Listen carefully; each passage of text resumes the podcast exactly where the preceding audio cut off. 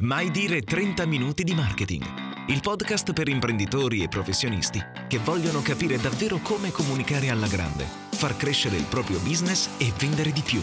Benvenuti in questa nuova puntata di Mai dire 30 minuti di marketing. Io sono Massimo Petrucci di 667.agency e dall'altra parte di non so dove, perché questa volta non so dove siamo andati a pescarlo, il povero Giuseppe Franco. Dove sei Giuseppe Franco? Realtà sì, io in questo momento mi trovo a Cosenza, anzi eh, mi trovo in posta a Biocco si potrebbe dire, perché sai, quando sei qui in Calabria, gli amici calabresi che conosco, insomma, si mangia, quindi poi è normale che hai quella, quella stanchezza, quella normale stanchezza post pranzo che dura, insomma, lievita di più. Tra l'altro eh, sono molto contento perché eh, questa mattina ho fatto anche un sopravvogo al teatro qui che c'è a Cosenza, un teatro e, e, mi è piaciuto molto, per cui mi sono, mi sono, anche divertito ad andare a fare questo sopralluogo. Però, però non potevo esimermi dall'essere qui con te a parlare in questo mai dire 30 minuti, per cui sono prontissimo. E perché oggi ci chiediamo perché alcuni brand funzionano e altri no e anche perché alcune persone magari hanno successo, sono carismatici, sono leader e altre invece no, arrancano. Cioè questa è la grande domanda, perché alcuni brand hanno successo e altri no? E prendo spunto da tutta una serie di cose, compreso un, un fantastico intervento di Sinek che fece a un TED di non so, di non so quale TED, però fu, fu, un fantastico intervento che ho seguito un po' di anni fa, ma anche eh, mettiamo dentro in questa puntata un, un, bel calderone di cose positive come il, le neuroscienze e tante altre ricerche, perché questa è una cosa molto interessante, cioè comprendere che molto spesso dietro il successo di un brand o di una persona, di un leader e così via, ci sono dei meccanismi che vanno molto in profondità e che a volte poco hanno a che fare con quelle cose che noi pensiamo che sono so, i danari, i finanziamenti, le, quelle circostanze del mercato che devono per forza funzionare o roba simile, ma ci sono delle cose molto molto delicate. E quindi ci chiediamo come mai questi brand come so, Apple, Coca-Cola sono così famosi, si ricordano così tanto, riescono così tanto a condizionare la mente delle persone o perché leader come so, Martin Luther King no? che è venuto in una situazione praticamente complicata e quasi dal niente è riuscito poi a trascinare masse enormi di gente, se tu pensi che al suo primo raduno arrivarono 100.000 persone da, da, da tutta l'America e, e, se pensi che in quegli anni non è che c'era internet e tu ti organizzi, no? Dici ok, mangiamo, mandiamo uno, uno, facciamo un gruppo su Facebook, lo chiamiamo Martin Luther sì. King gruppo. No, no, tra l'altro lì è stata proprio una situazione poi pazzesca perché non solo quello che dici tu, ma anche la situazione storica particolare di quello che c'era, di, di chi remava contro di lui. Nonostante ciò è riuscito comunque a creare una forte identità. È, è riuscito a creare una forte identità, quindi perché succedono, succedono, queste cose.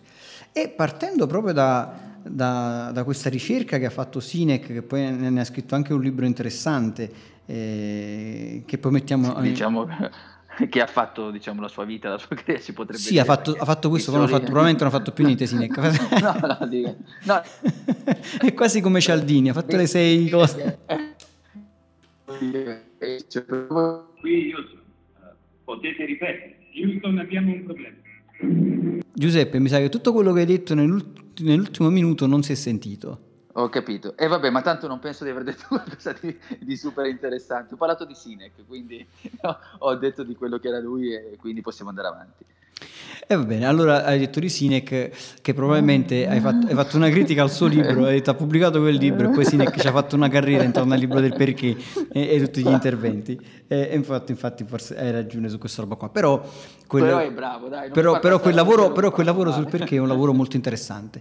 In realtà, in realtà il concetto è molto interessante, cioè nel senso che molto spesso, la maggior parte delle volte, ma anche noi, noi che cosa si fa? Quando si uh, lavora a un progetto imprenditoriale o comunque a un qualsiasi tipo di progetto che ha a che fare poi con le persone o con prodotti, servizi e così via, si parte da un cosa. Cioè si dice cosa vogliamo produrre, cosa vogliamo fare, poi si va avanti, si dice come magari vogliamo andare a realizzare questa, questo prodotto, questo servizio e così via, e quasi mai si arriva al perché, cioè al perché lo si fa.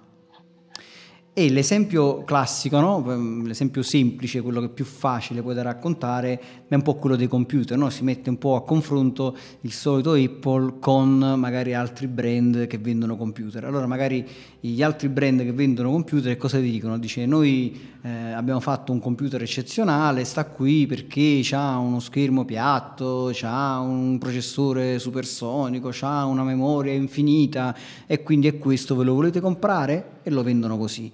E invece magari Apple che cosa fa? Ti racconta sempre quella storia, no? Ti dice noi eh, vogliamo cambiare il mondo, noi pensiamo che ogni persona debba avere la possibilità di pensarla in maniera differente, no? Think different, ti dicono, eh, ti dice la Apple. E poi che fa? Proprio per questo motivo, proprio perché pensiamo che le persone debbano pensarla in maniera differente, allora abbiamo costruito un computer veramente eccezionale, un computer con uno schermo piatto di queste dimensioni, con un processore veramente eccezionale, con una memoria gigantesca e per questo te lo vendiamo. Lo vuoi comprare? E quindi chiaramente eh, cambia tutto, cambia proprio il punto di vista, perché quando parti da un perché, da un qualcosa di molto più profondo, quando dici noi questo prodotto l'abbiamo fatto perché crediamo che eh, no, partiamo dal concetto di voler cambiare il mondo e per questo abbiamo creato un prodotto eccezionale, allora è chiaro che le persone si sentono come dire, partecipi di un progetto molto più ampio, di un qualche cosa, di un'idea molto più profonda e quindi si avvicinano a te in maniera diversa rispetto semplicemente a qualcuno che ti dice niente ho fatto questo prodotto, è un buon prodotto, te lo vuoi comprare, vale la pena prendertelo. Questo è il concetto di base, non so tu cosa ne pensi Giuseppe. Guarda, intanto ti chiedo se mi senti perché prima c'erano problemi di connessione, quindi ti chiedo, ti do, ti chiedo conferma, intanto non vorrei parlare a vuoto. Ti senti? sento, ti sento. Ah, ok, ok. Beh, ovviamente sai che cosa, secondo me credo che quando tu si, si fa un prodotto, una, eh, un servizio. Ti do que- questo punto di vista perché poi sostanzialmente da aggiungere c'è ben poco nel fatto che poi il fatto del perché, che dicevamo prendendo in giro anche Sinek, il discorso che lavorare sul perché sicuramente è stato uno dei suoi speech più noti, ma perché dice una cosa veramente sensata. Io credo che quando si va a fare un prodotto, quando si va al servizio, ci, ci stiamo innamorando troppo di quella cosa che stiamo facendo, per cui dimentichiamo questi passaggi. Vorremmo già, siamo la cosa che dico sempre, ma che ho ripetuto anche in altre occasioni, noi siamo molto appassionati di costruzioni, cioè non vediamo l'ora di costruire qualcosa, ma ci dimentichiamo tutto il resto. Ok, non vediamo l'ora di mettere le mani e fare proprio le costruzioni, cioè preparare quella cosa che abbiamo in testa. Però ci manchiamo tutte queste cose qui. E poi ci scontriamo con tante cose, perché ci scontriamo perché non vediamo a lunga durata quello che succede dopo, non immaginiamo quale possa essere quello che succede, la motivazione iniziale che poi si distrugge o le difficoltà che ci mandano fuori strada. Se non c'è proprio questa base, questa forza, di, di, cioè proprio delle basi su quello che stiamo facendo, chiaramente poi è chiaro che, che si svalda il tutto. Il perché invece che si ricerca nelle azioni, ovviamente poi è il sostegno che Xine che chiaramente ha messo in evidenza. Questo credo che sia poi di base, questa mancanza proprio di vista o di visione a lungo raggio di tutto ciò che su- possa succedere dopo. Guarda, ora ti racconto una storia. Ti racconto una storia, racconto una storia a te e alle persone che ci stanno ascoltando ma prima di iniziare a raccontarti questa storia faccio una domanda a te e faccio una domanda a tutte le persone che ci stanno ascoltando e chiedo e ti chiedo, ma tu ricordi chi è Samuel Langley? Ma perché mi devi mettere in difficoltà questo Poggi? Cioè, eh, non lo so, cioè, mi puoi chiedere, non lo so, che, che, che, se mi piace la Nutella. Cioè, so, guarda, guarda, guarda, io ti dico una cosa, io non ricordavo neanche minimamente chi fosse questo Samuel Pierpont Langley, ma neanche lontanamente, e sfido le persone che ci stanno ascoltando, a meno che non sono degli appassionati insomma, di, di quel momento storico e di quella situazione storica, a ricordare chi fosse questa persona.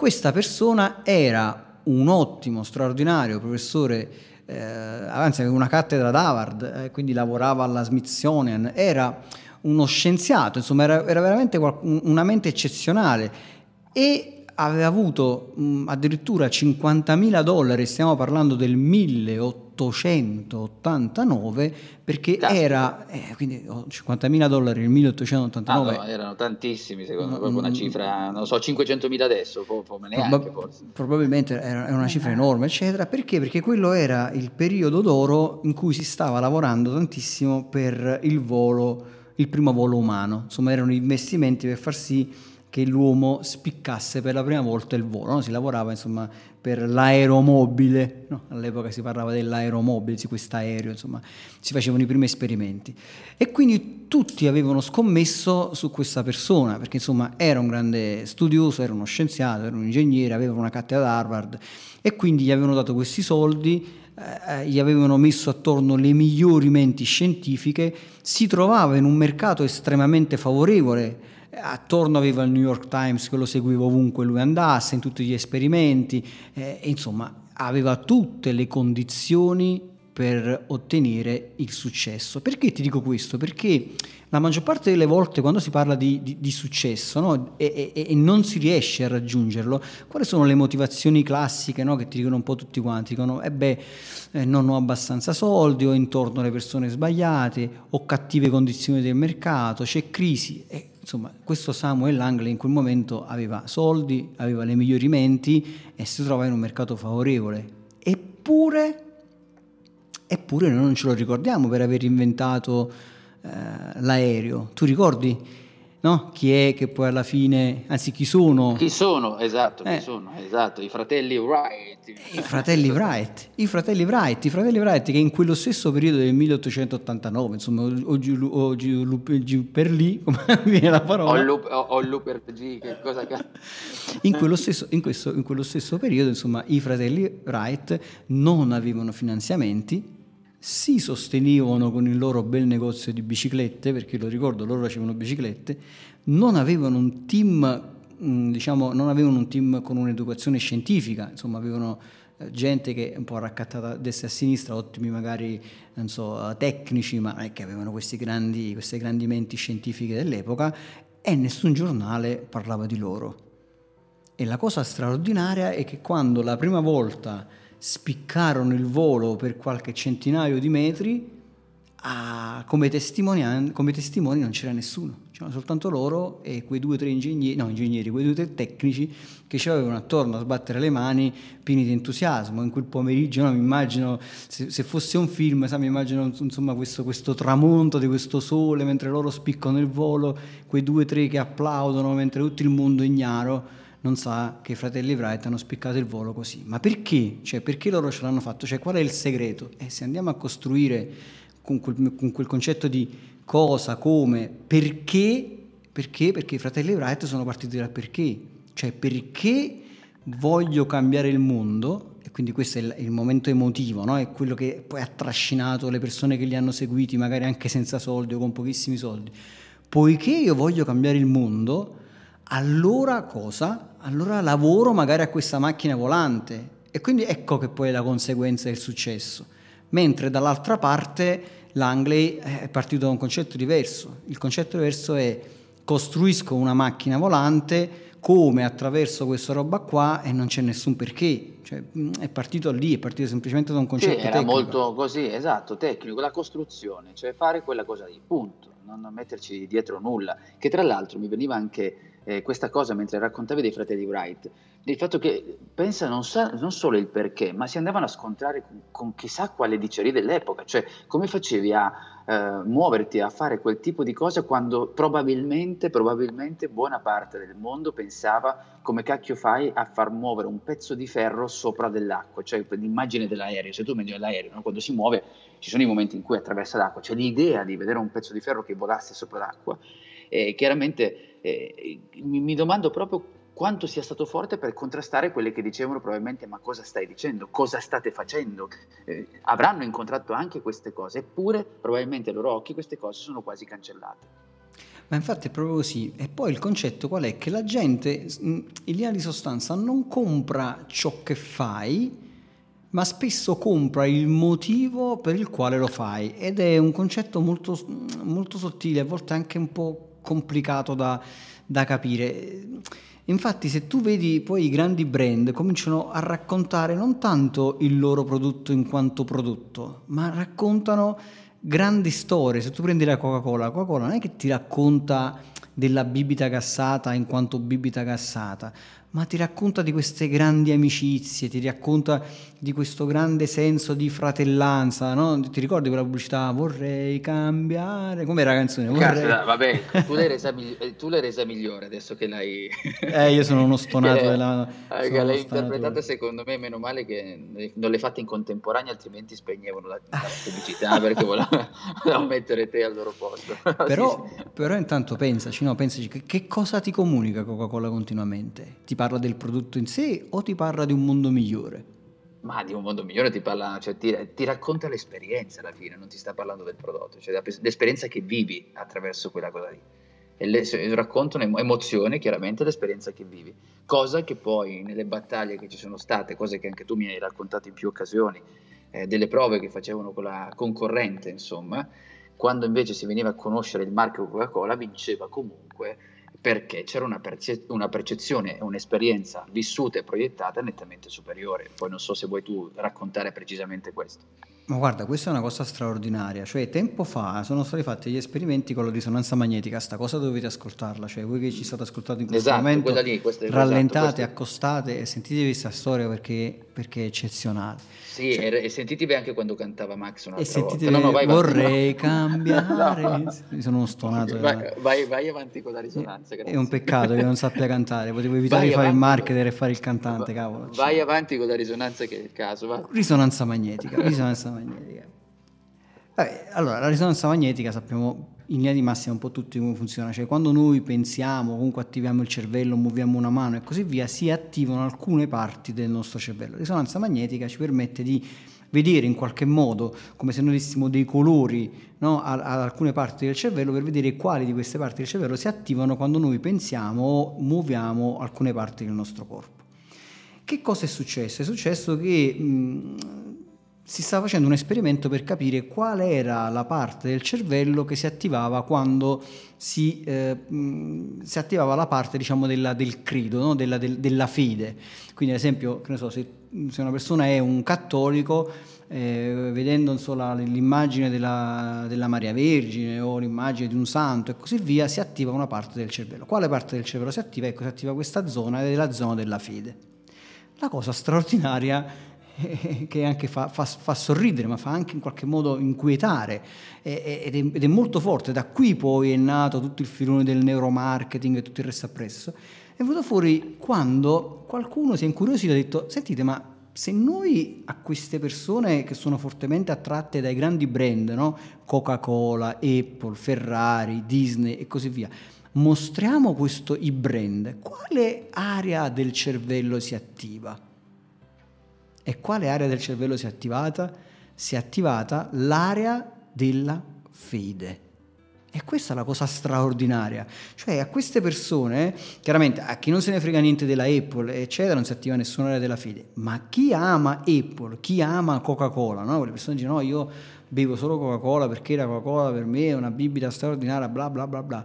Quando quello è veramente fortemente convinto, si attiva l'area della fede, per cui questa persona vai a dire che magari Pepsi è più buona, ha un sapore diverso, è più genuina, ha tutto quello... No, la persona ormai per Coca-Cola, cioè la Coca-Cola per lui è fede. E questo è il motivo per il quale la povera Pepsi si ammazza, e poi ti do la parola Giuseppe, si ammazza perché? Perché sono anni, eh, dagli anni 70, che fa un esperimento alla cieca, ovvero ti mette in un bicchiere senza mostrare il brand la Coca-Cola e la Pepsi e le persone nel 70% dei casi più o meno ti dice che la Pepsi è più buona della Coca-Cola. Poi ti mostra il brand e dice no, Ah, la stessa persona ti dice no, l'ho visto io personalmente, l'ho fatto anche io questo esperimento, l'ho fatto proprio all'università ma anche dopo e magari le stesse persone ti dicono no, è più buona la Coca-Cola e tu dici no, stai mentendo, caspita, l'hai detto un attimo prima che era più buona. Quella persona non sta mentendo, è che proprio neurologicamente il cervello cambia perché si attiva la parte della fede, perché guarda il brand, si attiva la parte della fede, il credo, e cambia proprio la percezione del sapore e tu senti la Coca-Cola più buona della Pepsi. A te la parola.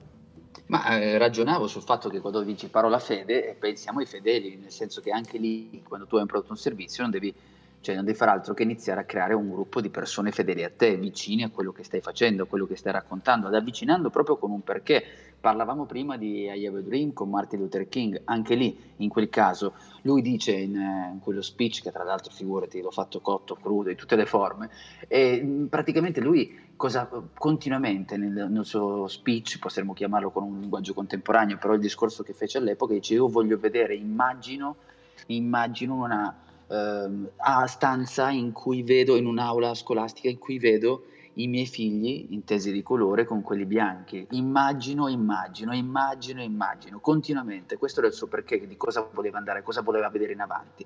Tutte le persone che si sono viste in quel perché chiaramente li, li ha portati con sé, cioè erano dei fedeli, lo difendevano. Lui ha avuto degli attacchi, anche dei contrattacchi in altri speech, tra, al di là di I Have a Dream, ma in altri più piccoli che ha fatto per arrivare a quel, a quel, discorso lì, dove aveva le persone che lo difendevano, così come vale con un prodotto, così come vale in tutte quelle cose che hanno a che fare con noi, che noi riusciamo a creare proprio un brand, un fan, una community di persone che seguono quello che stiamo facendo.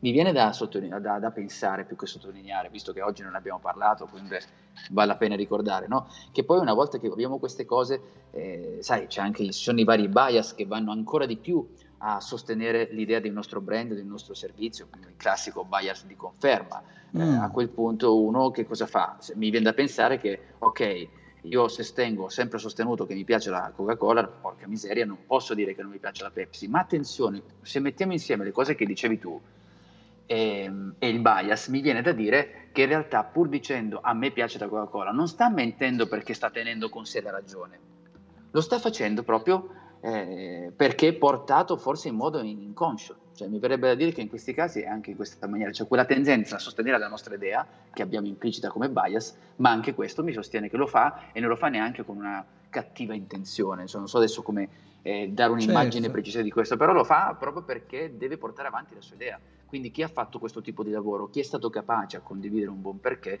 in realtà sta creando un buon prodotto, come può essere anche un servizio che, che per un professionista. Perché il concetto è proprio questo, un po' riprendendo quello che tu stavi dicendo, cioè il fatto di, ecco, i fedeli, cioè la, la, la religione, tutto sommato, senza eh, sì, voler sì. offendere nessuno, per carità, però la, la, religione è proprio una grande operazione di marketing, cioè quello di creare fedeli, cioè eh, persone seguaci, no? persone che ti seguono, perché? Perché credono in quello che tu stai raccontando. Quindi se, ora lasciamo da parte la religione perché è un tema molto delicato, ognuno ha la, la sua cosa, però eh, portiamoci un attimo nella parte del marketing, cioè parla di ciò in cui credi, in questo modo attrai persone che credono in ciò in cui tu credi.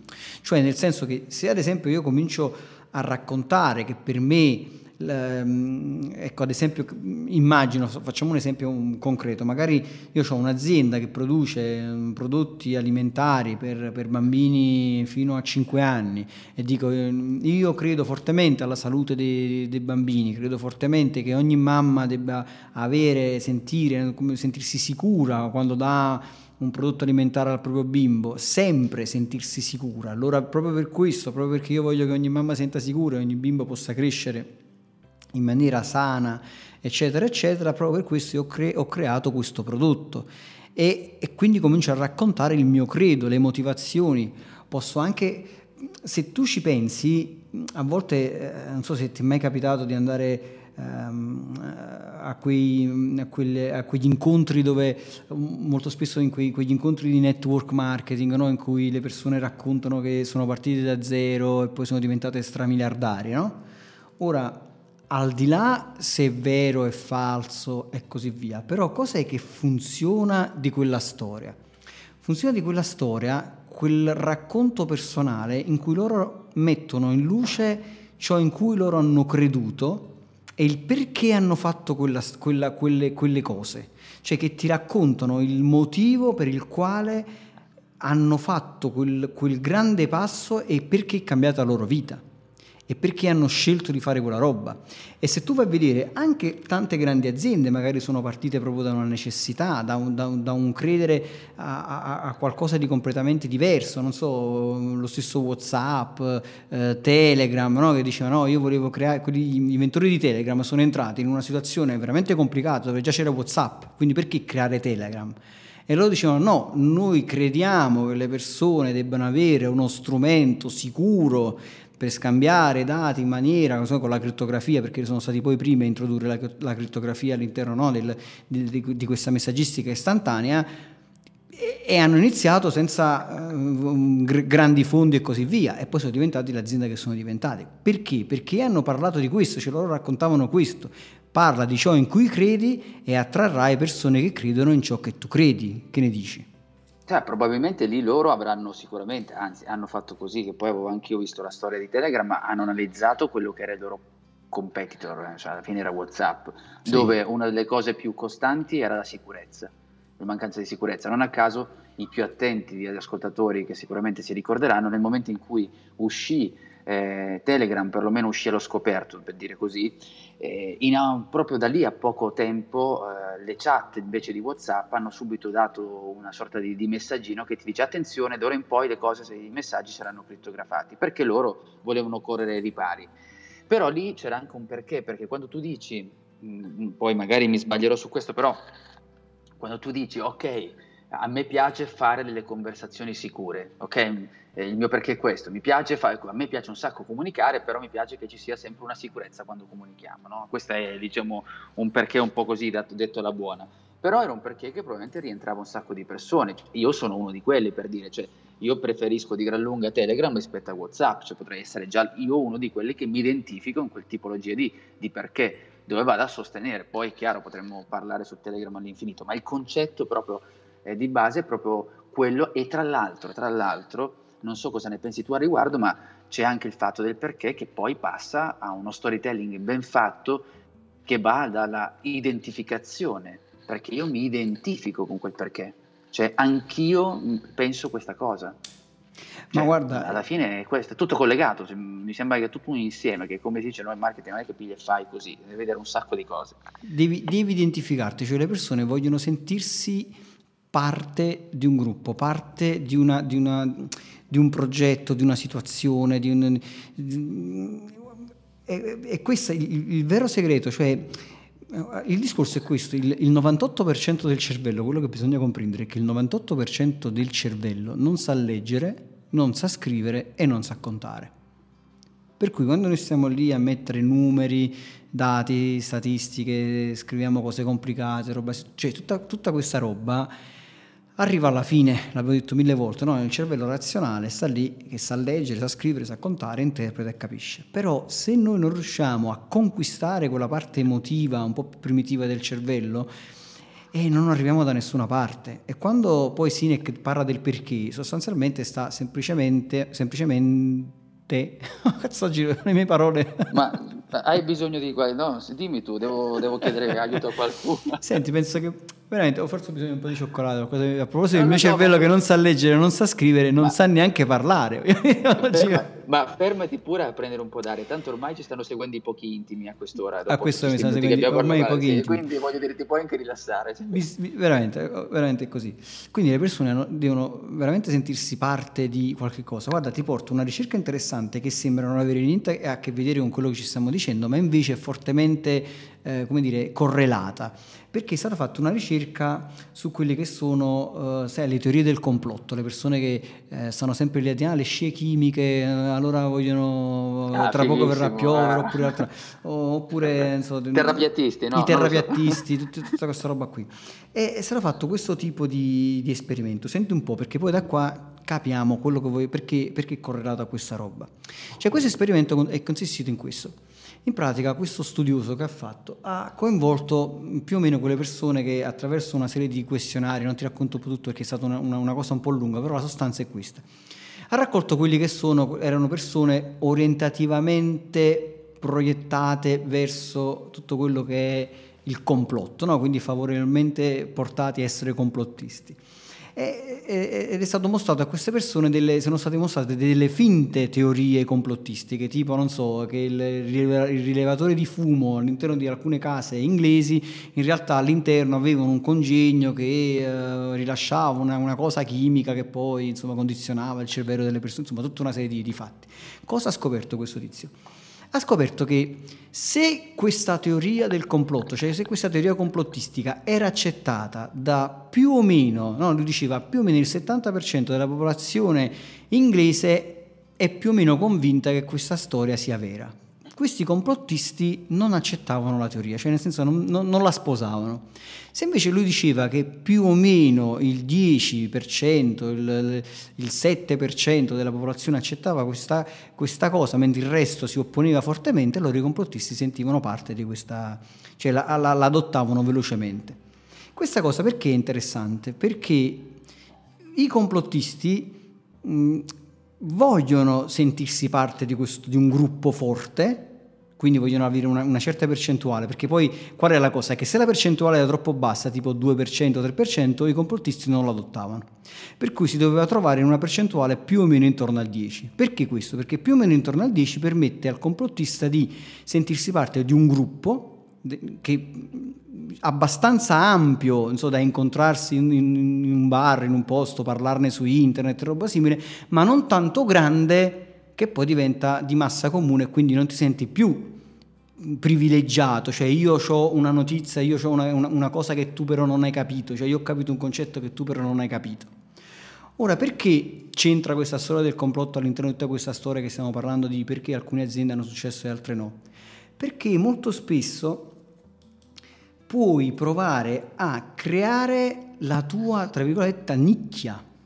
Cioè puoi riuscire a creare anche un piccolo gruppo di persone che ti segue, ma straordinarie. Cioè nel senso che non è detto che tu per forza, per avere successo, devi coinvolgere l'80% di una popolazione, cioè diventare una massa enorme, perché lì sarebbe eh, cioè, un investimento gigantesco. Ma puoi anche avere successo coinvolgendo mille persone, perché se tu hai un'attività, se sei Coca-Cola ne coinvolgi mille hai fallito, ma se sei una, una PMI, se sei un'azienda un po' più piccola, perché poi diciamo la verità, che ci sta ascoltando, io spero ci sia Coca-Cola, Ikea, eh, Seres, insomma, tutte le grandi aziende e domani mattina ci chiamano tutte, però la maggior parte magari sono imprenditori un po' più piccoli, guarda che se hai un audience forte di 1000-1500 persone che comprano da te, eh, stai svoltando perché credono fortemente in te, cioè se hai creato una community di persone fedeli che credono in ciò che tu dici, hai svoltato, perché hai creato una situazione di credo, cioè di persone che credono in te, quindi sono disposte magari a seguirti, a spendere dei soldi, a parlare di te, a difenderti in una situazione magari di criticità, quando arriverà qualcuno e ti dirà che magari il tuo prodotto non è granché, perché loro saranno lì a difenderti. Questo vuol dire creare una community forte di persone che ti sostengono ed è lì che la gente si sente parte di qualche cosa, perché l'obiettivo è vero è vendere, ma è anche fare in modo che la gente creda in ciò che fai e in ciò che dici.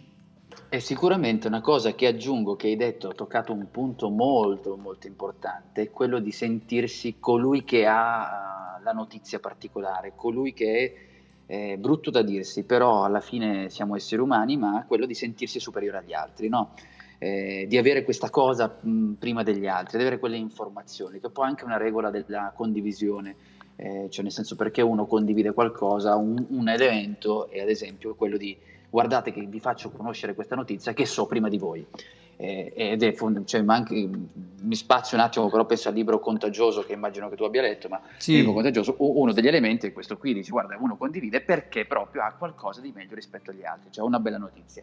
Quando facciamo parte di queste piccole nicchie ci sentiamo anche non solo che difendiamo un perché, ma anche che abbiamo qualcosa di più rispetto agli altri. Poi, ovviamente, visto che ci tengo la mia e la tua di macchina, dico semplicemente una cosa dico semplicemente una cosa, che in questo momento storico e non solo perché eh, questa cosa dura da più di 50 anni, nel contesto politico questa cosa è utilizzata quasi ogni giorno eh, e da tutte le fazioni politiche più no, eh, conosciute. Per cui il fatto di sentirsi perché noi siamo così e quindi siamo un po' meglio di te, oh, un po' meglio. Ecco, insomma, questa cosa qui usata in modo abile si viene utilizzata anche nel linguaggio politico e perché poi alla fine, perché sono argomenti spinosi, sono argomenti spinosi perché è proprio la stessa contraddizione. Nel momento in cui tu hai un argomento che se stai da un lato fa incazzare un altro, detto in eh, francese, significa proprio che stai inseguendo un ideale forte, un perché forte che ti porta da te molti sostenitori, chiaramente ti polarizzi, polarizzi anche le persone, però quella è proprio la forza, e la forza perché quando ti polarizzi tendi a difendere la cosa da, cui, da quale lato sei. Insomma, alla fine è così. Ho cercato di non essere entrare nel politico perché so che ha preso anche la macchina nuova, però era questo che volevo dire.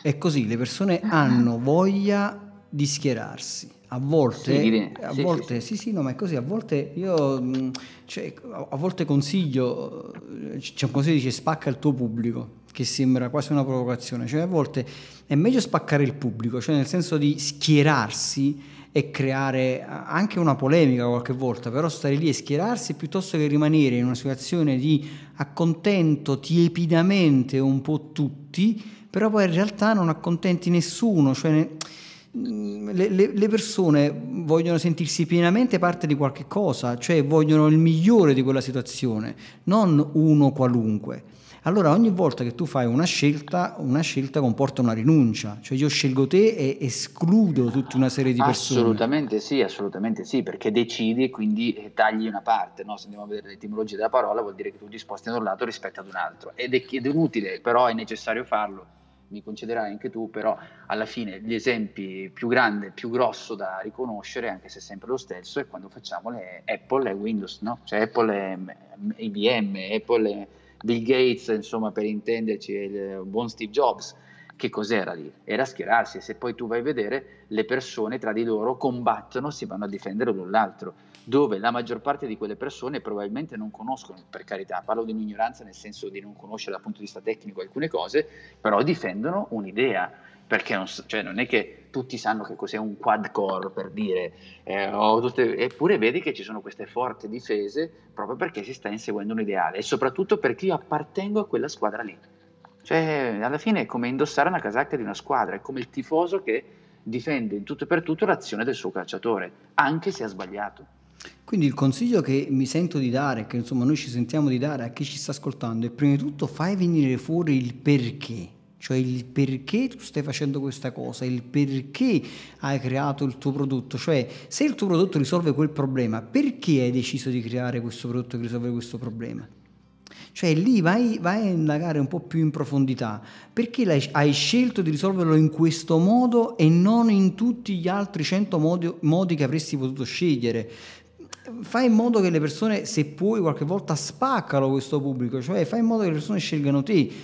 E poi cerca di non essere troppo generico, perché poi abbiamo quel timore, no, ma io, perché eh, a, a volte io ho, no, quando le persone ci contattano, a volte devono, devono compilare un questionario, no? dico chi è il tipo di, il tuo cliente ideale? Molto spesso, il più delle volte, mi viene scritto tutti eh, no, oppure boh. Eh, oppure boh, ma, ma, tutti, tutti che vuol dire? Cioè, se, se, tu ti rompi un braccio, dove vuoi andare? Vuoi andare dal medico generico, quello che accontenta un po' tutti, o vuoi andare dall'ortopedico, o dal miglior ortopedico, o dall'ortopedico proprio quello del dito che ti sei andato a rompere? Cioè, se, se, ti sei rotto il dito indice, preferisci andare da quello che sistema più o meno tutte le dita o dal super, quello che dice no, guarda, io sono proprio specializzato nel dito indice. Io proprio le altre dita non so, ma il dito indice sono specializzato. Io, prefer- io penso che tu dici, ah, se questo è specializzato proprio nel dito indice, io preferisco andare proprio da questo del dito indice. E ho rotto il dito indice, voglio andare da questo, non da altri. Ed è questo che fa veramente la differenza, cioè riuscire a entrare proprio nello specifico, di diventare proprio l'esperto, cioè di, di, di, fare in modo che le persone ti scelgano per una forte motivazione anche emotiva e poi capire che tu sei quello e non sei una qualsiasi altra cosa. Non so se questa cosa sono riuscito a dirla oggi che, mi, che non mi vengono le parole, caro Giuseppe.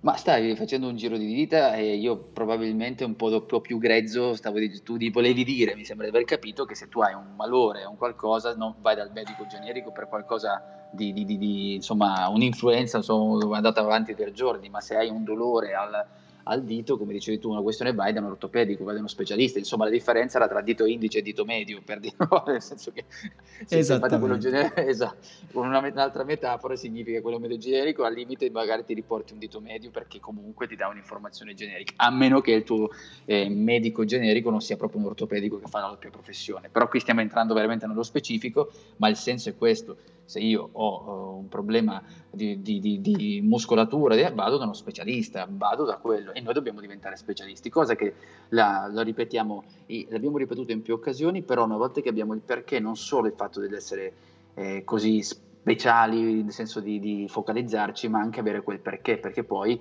il perché ha spesso a che fare con la parte anche emotiva eh, per cui riuscire a trovare quel gancio emotivi, emotivo ti aiuta a fortificare e a creare anche una buona community attorno a te che ti sostiene, ti sostiene anche nei momenti in cui tu ne hai bisogno di un attacco esterno.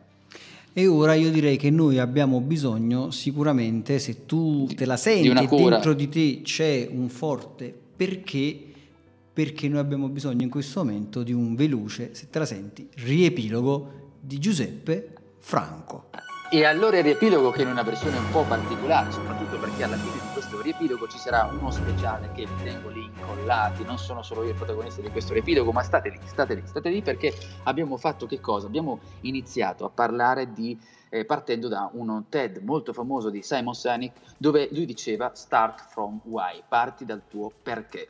Allargandoci, anzi utilizzando un termine un po' vicino al cinema, cioè uno spin-off eh, abbiamo preso quello che era un elemento, una parte di questo eh, TEDx, eh, mi pare fosse TEDx, adesso non vorrei eh, sbagliarmi, però questo TED Talk dove praticamente eh, abbiamo visto per le persone non è sol- sono soltanto legate al fatto di avere dei soldi, perché i soldi sono ovviamente necessari in un'idea o in un prodotto che stiamo facendo, le condizioni eccetera eccetera, però abbiamo visto gli esempi di chi prima di Fratelli Bright non è riuscito con dei soldi a realizzare nonostante le condizioni fossero ottimali, invece fratelli Wright, avendo un forte perché, sono riusciti quindi ad ottenere un risultato che questo velivolo, insomma un pezzo di ferro che è diventato un aeroplano, l'aereo come lo conosciamo adesso, dobbiamo eh, ringraziare i fratelli Wright. Da lì abbiamo anche detto che comunque nel momento in cui noi creiamo un perché, da vicino a questo perché abbiamo anche una forte community di persone che ci va a sostenere. Abbiamo fatto passaggi, abbiamo parlato di Martin Luther King, abbiamo detto che comunque nel momento che riusciamo noi ad avere questo forte messaggio, riusciamo anche a riunire delle persone che ci possono difendere, che possono sostenere la nostra idea e prendere parte a quello che facciamo. Attenzione, nel senso che delle volte non siamo così polarizzati, cioè non ci scriviamo molto e facciamo, abbiamo una comunicazione tiepida, abbiamo parlato, e invece quando ci schieriamo le persone che sono al nostro fianco si sentono parte di un qualcosa dove loro credono molto, per cui noi abbiamo accanto a noi dei fan, dei fedeli che ci sostengono il nostro prodotto e nel nostro servizio. E come promesso, come promesso, il finale di questa puntata sarà con lo speciale Sing for Me, cioè canta per me caro Max, la sigla di la Coca-Cola. Vorrei cambiare, ma non mi ricordo neanche le parole. Andiamo, andiamo, finito Comunque, finite sempre con un concetto emotivo, quello che trasforma poi le persone. D'altra parte, Martin Luther King disse: I have a dream, ho un sogno, non disse ho un piano. E a questo esatto, punto, esatto. per non sentirmi più cantare, è meglio che vi dico siate felici ovunque voi siate. Ciao. E cantate ovunque voi siate. Ciao, ciao. Hai domande? Lascia un commento. Se poi ti è piaciuta questa puntata, scrivi pure la tua recensione a 5 stelle. La leggeremo la prossima settimana. Tutte le puntate di Mai Dire 30 Minuti di Marketing le puoi ascoltare su iTunes, Google Podcast, Spotify, YouTube e Spreaker. Inoltre su 667.agency slash podcast trovi i link a video, libri e a molte altre risorse.